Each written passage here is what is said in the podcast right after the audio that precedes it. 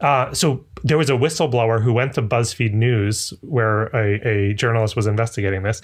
Bhattacharya's wife sent an email to her child's middle school's listserv saying that um, come and get come and get your FDA approved antibody test What? to know whether you're safe to go back to work. Oh my god. IRB approved here. Are we talking about? Um, it was not FDA approved. Uh, it was not part of the study protocol for that to be the recruitment strategy. That is one of the most unethical recruitment strategies I've ever heard. I, Oh, it gets better. yeah, this is. Um, so he he's under investigation for that. Supposedly, this is what's re- reported in BuzzFeed, I think. Um, but continuing to do do his thing. Um, they publish the preprint, so not peer reviewed, uh, just straight to this this server where people can see it quickly. Um, and some people on Twitter start to take a look and say like, "Oh, the the statistical analysis is completely off. Uh, you didn't account for the false positive rate of the test. You didn't account for X, Y, and Z. Just like really uh, basic mistakes they made. Um, that that's ultimately came to support their."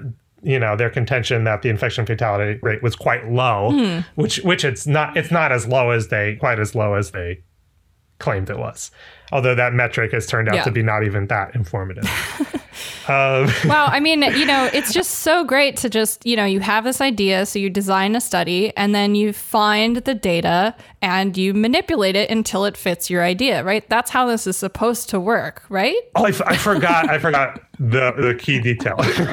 Yeah, I've been Um, waiting so for you to it get does- to this. It does. It does get back. How did I forget this?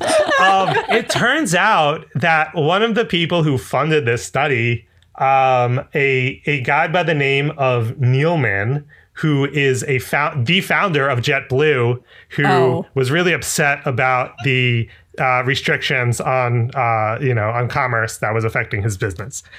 And and he didn't Oh. disclose this. Ioannidis and, and Bhattacharya didn't disclose this until the whistleblower came out and, and it was uh, exposed in, in BuzzFeed. Oh and I want to add that after it came out, there were a lot of scientists who were just like, oh, but like $5,000, that's not enough. I guess this guy donated like $5,000 to the, to the, st- or provided, you know, some amount of money, but like people on Twitter were saying like, oh, you know, like $5,000, that's not enough to risk like ruining your whole reputation. you know, like it's not even that much money. Like, is it really a conflict of interest? and it's like, That's such a uh, yes. classic line. Yes. People have oh, this is I I love when academics run rush to the the aid of other academics like the bucket brigade of like, oh, it's not possible that there could be influence. There were other sources of funding and um and they were already going to do this research anyway. Oh this my is just like they have any number of other explanations. This happens all the time. You know why? Cuz there's a lot of other people out there taking a lot of other shit money. Yep. yeah. Uh, we can go. We can go to Sunetra Gupta Oh, next. she is my personal favorite. Oh my Um, God, she's my fave.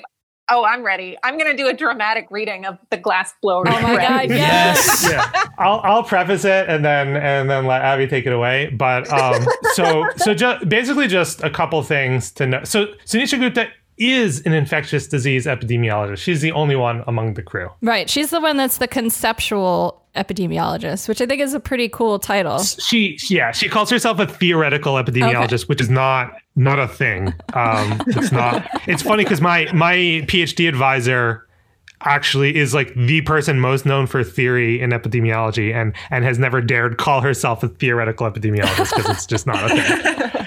Um, so Gupta is actually better known as a novelist and short story writer What? uh, than even as Amazing. as an epidemiologist.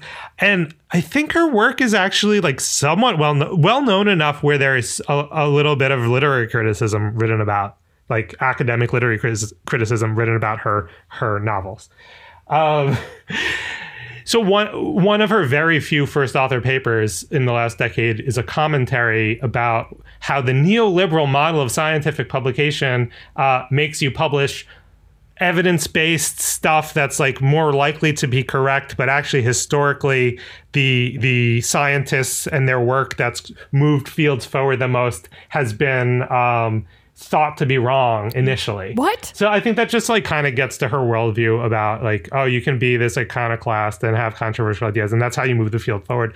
Which honestly, I partly agree with. But if you're gonna do that, like you have to incorporate other people's feedback, have some grounding in reality, and not not be like rushing to have have your iconoclastic ideas be put into policy. Uh, so I mean, she's like the Jordan Peterson of epidemiology at this point. It appears. yeah. and A- Abby, I think you had you had some uh. Okay, here. do you really want me to read this? Yes, so, we so explain do. explain what it is to people to, for the listeners. Okay, it is a novel. It's called, she has a couple of novels and she has some like excerpts from them uh, on her website. And this one I chose because it's called The Glassblower's Breath, which I think there's an there's a nice like COVID, you know, respiratory virus tie-in. Um, I'll read a little bit of this, and it's like really hard to read on her website. The background is like a robin's egg blue, and the text is like a dark red, and it's just like a block. Of like, it's a block of like Arial font. Like it's really hard to read. okay, okay. Are are we ready? Yes. You think perhaps you will leave me now, that it is time to call a halt to this charade, that our passion is resonant and our tenderness yellowed. The most unoriginal sin has become yours, that most harmless decrepitude. Your lips are stained with the velvet of a younger lust, the acid of an immature wine.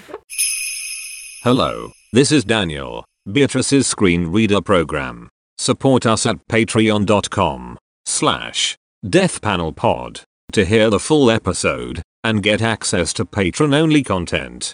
With love, the Death Panel.